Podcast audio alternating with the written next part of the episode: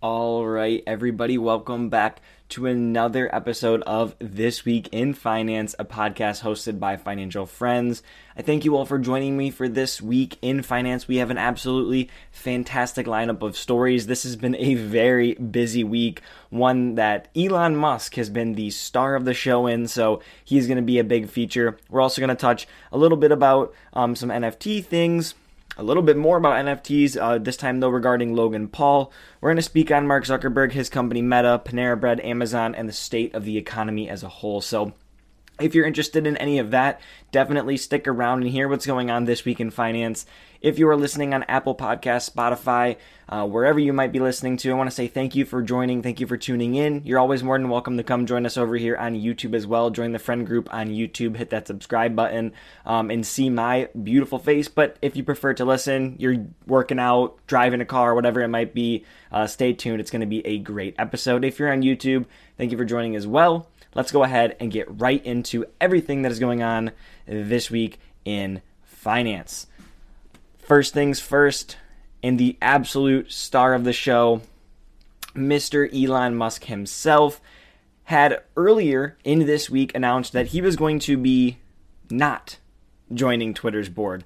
If you tuned in a few um, few of the videos throughout this week, I know it got brought up um, a couple of times. It was kind of the star of the show in one of my videos that Elon decided to not join the board of Twitter. Now, this was for a very specific reason. Okay, if he joined the board, there was a rule where he was not allowed to own, I think it was uh, 14 or 15 or so percent of the company, 14.9 percent.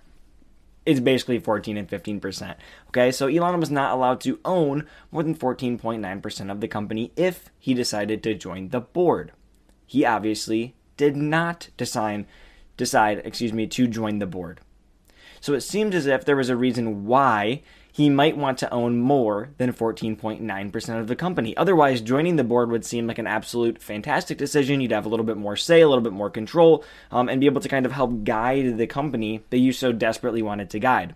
He felt that the management was not superior, was not going to be good, was not going to be able to help him out. He wanted to own a little bit more than 14.9% of the company. Obviously, when this morning, this is uh, Thursday, April 14th, he decided to asked to purchase the company. He offered $54.20 a share, valuing the company at $41.39 billion. Stated that the company needed to be transformed, but as a private company, and this was the hostile takeover that media was discussing and was talking about. One of the reasons why he wanted to not join the board so he could own more than 14.9% of the company. Um, this really did seem to be the reason the shares were up on this news. Shares have then dropped because the story has kind of dragged on. And as the story has dragged on, it is clear um, that Twitter does not want him to do this. Obviously, they don't want to lose their jobs, they don't want their employees to lose their jobs. And he's came in a little harsh. You could see here, here's the actual uh, SEC offer. And if you do scroll down to the bottom, I'm going to go ahead and read a couple of these things for everyone who is just listening and isn't watching. He said this to the chairman of the board, Bret Taylor. Now, Bret Taylor also represents the shareholders, so he's supposed to have the shareholders of Twitter um, in his best interest. And it reads I invested in Twitter as I believe in its potential to be the platform for free speech around the globe, and I believe free speech is a societal imperative for a functioning democracy. However, since making my investment, I now realize that the company will neither thrive nor serve this societal imperative in its current form. Twitter needs to be transformed as a private company. As a result, I am offering to buy 100% of Twitter for $54.20, note the 420, in cash a 54% premium over the day I began investing in Twitter, and a 38% premium over the day before my investment was publicly announced. My offer is best and final, and if it is not accepted, I would need to reconsider my position as a shareholder. Twitter has extraordinary potential. I will unlock it.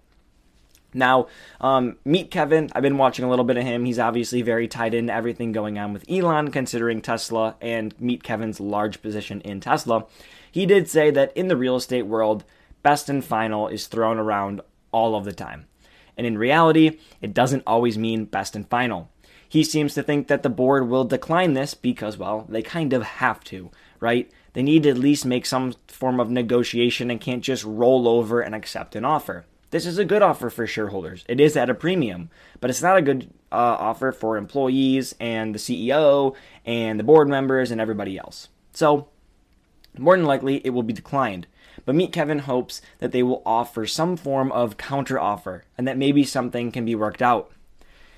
This also read in the SEC filing. This is again sent via text. This is Elon Musk. As I indicated this weekend, I believe that the company should go private to go through the changes that need to be made.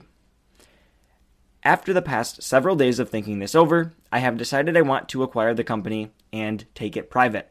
I'm going to send you an offer letter tonight, and it will be public in the morning. Are you available to chat?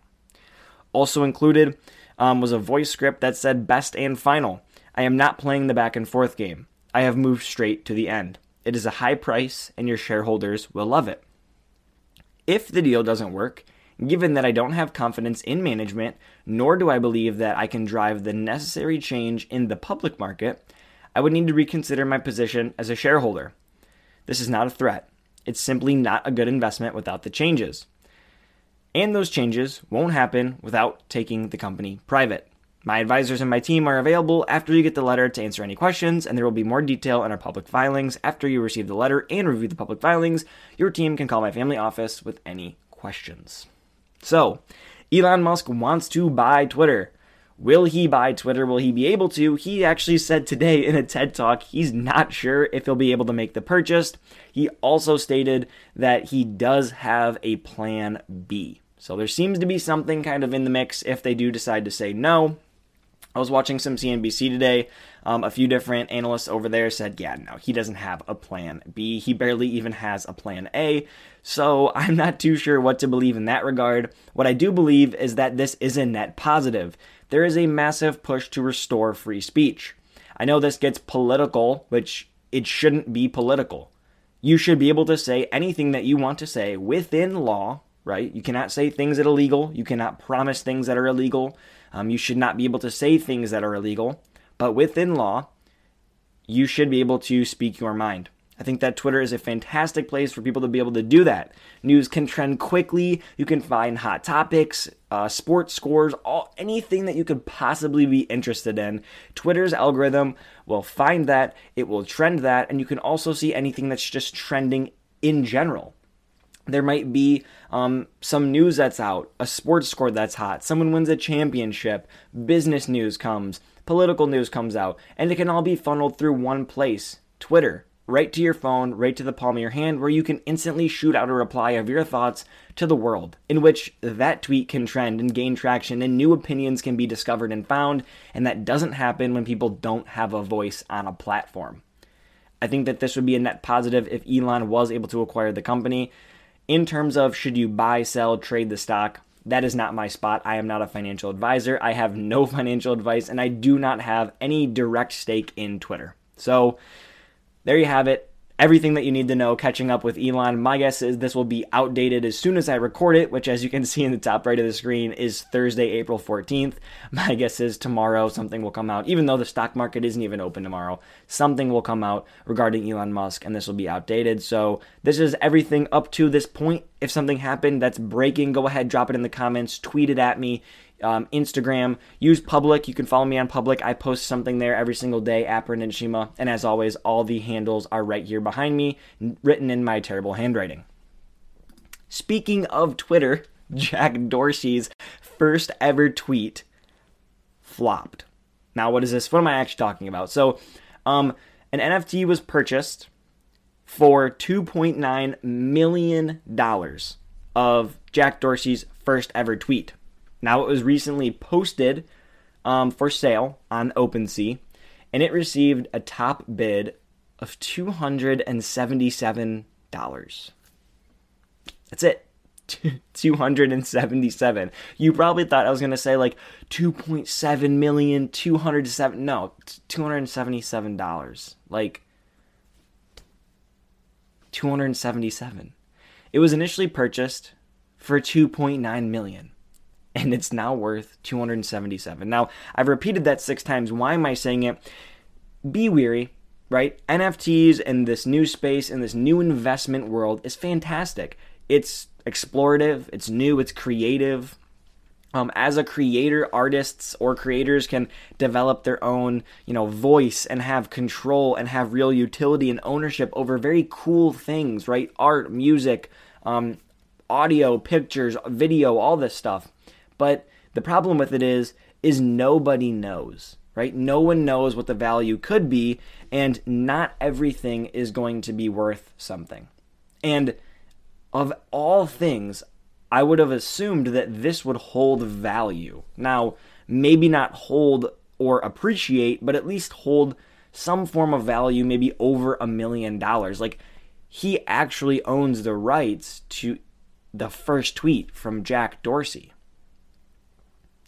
But it's not worth anything anymore. He paid basically $3 million for this.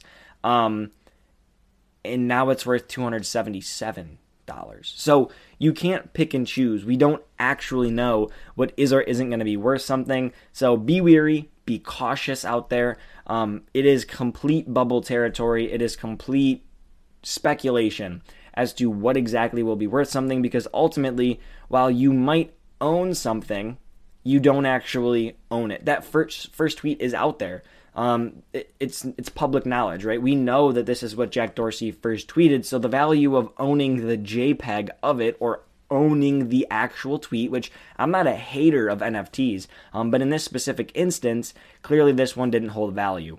I would be more interested in owning a one of one or a one of 10 of some very amazing art piece or something like that, and digitally owning something that I could then potentially display in my home or some, some form of NFT that has utility. Now, speaking of NFTs with utility, um, I'm not going to play this because I don't have the capability to actually like play the. Or I don't want to play the audio, but Logan Paul has a new project out. It is called 99 Originals, and this is a NFT project. I think the idea behind this is fantastic. Essentially, what it is is Logan Paul has went around and taken 99 unique and amazing photographs. These are physical, like Polaroid style photographs. And he will be releasing them. I think he planned to do this for one a day um, for 99 straight days. The link to obviously the TikTok will be below, so you can click on it, get the full, you know, full story there. But he will be releasing these, and you can purchase it. It's going to be a NFT. Now, he did promise that some of them would have some form of utility, maybe related to the type of picture that it was or something like that. Um, and my problem is not that this is an NFT. Um, my problem is that the actual value behind it is the physical picture and potentially the utility that comes with owning that physical picture. Now, you might digitally own this on the blockchain, but someone could just steal the picture from you. Now, I'm not 100% sure if he'll be delivering you this this this physical image or if you will only own the digital rights to it and he will will keep it or if he's going to list a few of these on his new liquid marketplace or if this is really just a ploy to promote his new liquid marketplace which is where you can um, buy pieces of collectibles similar to otis that public just acquired. Um, but if logan paul his mission is really to deliver these, hand deliver them, or to mail them, or however he decides to do it to you, then the real value in this project is not in the NFT, but it is in the physical image, because that is rare. That is one of one. That is not a JPEG, that's an actual physical image. But that can be stolen, that can be moved. So he's doing the coolest thing that I think I've seen, other than maybe VeeFriends by Gary Vee in the NFT space but the thing that makes it very cool is not the NFT, it's the actual physical image. So let me know your thoughts on this down below. Obviously, if you have thoughts on any of these topics, always comment down below. I'd love to hear your thoughts. If you have stories that you want to hear about during the week, send those to me. Open book. I'm always listening. I'm always chatting with you guys. Obviously, Financial Friends is a community for anyone in, interested in investing, business, finance, any of it. So I'd love for you uh, to hear your thoughts. I'd love to put some of your thoughts on this week in finance. But what do you think about this? Do you think the actual value is in the NFT, or do you think the actual value is in the physical photograph? And uh, what do you think of Logan Paul's empire that he's slowly building? Because this is surely going to blow up, regardless of how it's perceived by some people in finance. Moving forward, we do have Mark Zuckerberg. This is still Web3 meta um, NFT style space. Now, to skip through all of the wordage, essentially, Mark Zuckerberg said that Meta will start to test selling virtual goods. And I'm involved in this creator world. So, the, the side of this I really want to focus on is that creators are now going to be able to turn a profit within the metaverse or the Horizon Creator Fund or Horizon whatever the world that he's created, I think it's called Horizon. Um, creators can now build, and I think there's amazing, um, you know, opportunity in that space. If you're a creator in the metaverse and in in specific Facebook or Meta's metaverse, I think you're going to end up being in like the prime real estate for the metaverse. Now, I've been very outspoken that I don't like the metaverse. I think the metaverse is a cool thing for entertainment purposes, but um, we're always in the real world on our phones, on our computers, listening in our earbuds. We don't always have time to put on a whole entire thing and, and involve ourselves in a complete separate reality than the one that we live every single day. And so being a creator in a space that isn't the real space or real world, I think is going to be a little challenging because how are you going to get people to consistently be involved in this? Maybe I'm just naive and this is the exact same thing as when the internet was first founded and I'm going to be one of those like boomers calling the internet stupid. Um, but I guess screenshot or not screenshot, but clip this and in like 50 years, if I was completely wrong, you can send it to me or put a tweet on your phone, say, hey, Twitter, remind me of this. But then again, who knows if Twitter will be around if Elon takes it and burns it to the ground or something. But um, I don't know. I'm not sure about this. I think it's a fantastic space, but for now, traditional social media monetization is still growing. We're, I mean, we don't even have like real monetization for creators on Twitter. Super follows and subscriptions and you know things like that are just starting to happen on Twitter. Uh, at Facebook, I think there's some form of monetization that exists currently for creators on Facebook, but the big ones are TikTok, which is minuscule, um, other than sponsor and brand deals. YouTube, which is the, you know the big kahuna in this space, and that's really about it. Obviously, you have Patreon, which is like direct support for creators. By the way, Patreon link down below if you want to help support financial friends and what I'm doing, and hear this podcast two to three days, depending on how quickly I get it up, early every single week. Go ahead and drop that you know, drop that support on Patreon. You'll be able to hear this before anybody else. Then you can come join over on YouTube, see all the articles, see everything like that. But um I don't know. I'm not sure that this is going to be super fantastic. It states here that uh, bonuses will be paid around goal oriented monthly programs where creators are kind of paid out for their progress of, you know, building creations and, and building companies or whatever they're going to be building in this metaverse. Um, I'm not exactly sure. I know there's a ton of money being thrown this way, but there's a lot of money being thrown at Jack Dorsey's first tweet too, and that didn't really work out too well. So we will see how everything unfolds. Speaking of something that we have talked about before, though, Panera Bread is testing automated coffee brewing with Miso Robotics. We spoke a few weeks ago um, about how robotics are coming for the food industry, right? They are cost cutting and they increase efficiency. And those are really the two things you want to do in food. You want your food to be made less inexpensive, right? You don't want to sell cheap food, but you want your food to be prepared less inexpensive or in an inexpensive manner, and you want it to be produced quickly so that people can fast come in, get their food, get out. This is what this is going to do. Sat in Panera for a few hours one day, had employees constantly, constantly, pardon, refilling that coffee machine to have a subscription. I mean, I sat in there and drank like four cups of their big coffee. Um, so they constantly have to refill those machines. If they were able to automate this, this would save employees time, this would save the company time and money.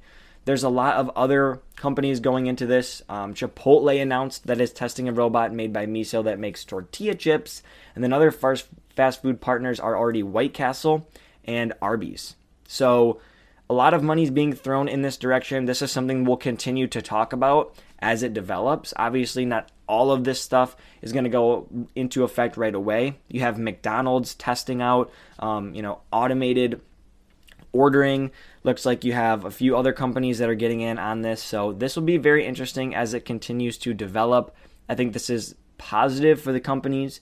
And as I've said before, I think it's potentially negative for employees who will, in, in effect, be phased out um, of as much as possible in everything. Now, humans are humans. I think we'll find our way. I just hope that this doesn't happen in one big push and force a large chunk of people out of their jobs. Amazon, and I guess that I no longer have access to this article because I've clicked on it too many times, but Amazon has increased, um, or has introduced, I should say, a 5% hike. It's the gas and inflation or fuel hike, and it has been introduced on across the board on Amazon. I'm going to go ahead and paste a link in here. I just copied over from my iPad. This was my tweet uh, in regard to this article. Amazon will charge businesses that sell products on its website a 5% fuel and inflation fee beginning late this month. The latest signs of companies trying to grapple with rising costs. I tweeted in response to this this is a trickle down effect and consumers will have no way to pass this to anybody else and are going to feel the full effect of it. If you think of this, the way that any really kind of supply chain works, oversimplified of course, is someone has a product. This might be the manufacturer of like a blank water bottle or cup, for example. Okay, think of this as an orange cup. Someone takes this orange cup and they purchase it for 20 cents and they add these little this design on it right the little ripples or something and then they say this is my cup and we're going to sell it well amazon is the place where it gets sold. If they increase their cost their fees 5% then the company that is going to give it to amazon to sell well they're going to increase what they give it to amazon for or what they end up charging their final cost or their their consumer on amazon. And of course at some point the creators of these products are going to catch on and they're going to say, oh, by the way, you know, we're going to increase our prices too because, well, we want to increase, we, we want to cut of all this. Um, and there's going to be just no way for the consumer who has to purchase the product, say on Amazon or Target or Walmart or whatever, to, to pass those costs down to anybody. It's going to pass down to their pocketbooks or their checkbooks or credit cards or cash or whatever they're paying with, and they're just going to have to pay the fee. So, Inflation is continuing to rise, it's continuing to go on. And as Jamie Dimon says here, this is our last story, that he sees storm clouds ahead for the U.S. economy. Um, he did note that he doesn't know what's going to happen with those clouds. Just like storms, sometimes they go away and sometimes they cause mayhem. So nobody actually knows um, what is going to be happening within the economy, within you know the United States as a whole in terms of economics, but nobody ever knows. Everyone says they know, everyone thinks they know, everyone uses indicators that are supposed to tell us when things are going to happen. I will never sit up here and tell you that the recession is coming uh, because I, quite frankly, don't know, and I am a college student that is continuing to take macro and microeconomic courses literally as we speak. Um, I had to read a chapter just today. So again, I'm just cultivating. I'm just the the spearhead of this whole financial friends community, providing you with information and with the knowledge that I do have with investing, personal finance, finance, business, etc. And I'm allowing all of us here in the financial friends community to discuss and talk about it. So if you would like to go ahead and comment anything down below, add to this conversation that has been started here today, definitely go ahead and do so. If you are enjoying the This Week in Finance episodes, leave a like down below on the video as well. It takes just a couple seconds and it greatly helps out the channel, helps push this video to more people, and expand our community. Thank you so much for listening today. Thank you so much for watching. I appreciate all of your support. And with that being said, I will see you all next Tuesday when we drop another episode of The Dividend Journey. Take care.